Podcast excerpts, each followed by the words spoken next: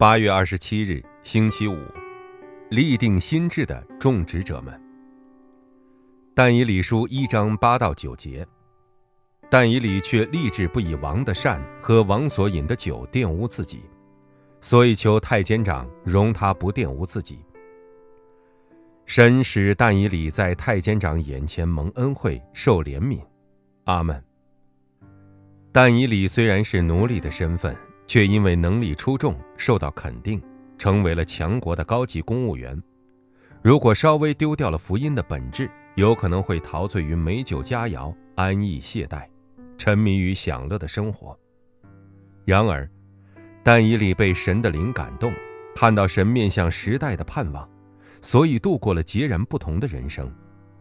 但以理究竟看到了什么呢？一，知道理由的人。当时是不知道神，整个国家对拜偶像的黑暗文化觉得理所当然的时代。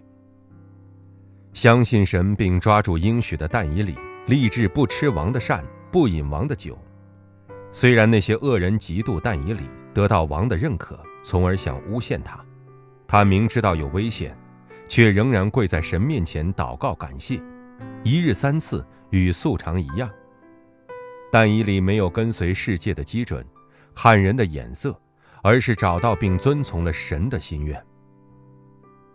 二，明白别的理由的人，如果目标不明确，就容易徘徊不定或是随大流，就像过去丢失了福音，结果圣殿被破坏，自己也成为俘虏流离失所的以色列百姓一样，我们今天也可能会重蹈覆辙。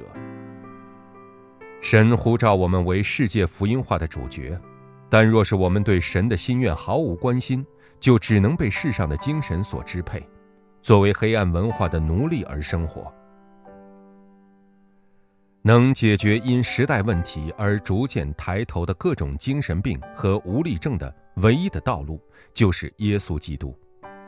只要有福音，任何人都能得以恢复并活起来。要把神所赐的另外的理由当成我人生的目的和方向来抓住。应许祷告，求神打开我看时代和世界的眼光，让我度过明白理由并准备器皿的今天。奉耶稣基督之名祷告，阿门。